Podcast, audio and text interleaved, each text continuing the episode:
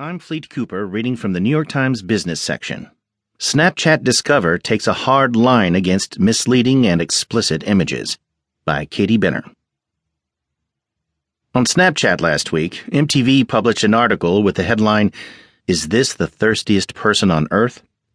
The article, which ran on Snapchat's news service, Discover, appeared with a picture of a bikini clad woman taking a selfie, even though the piece was about a fully clothed man.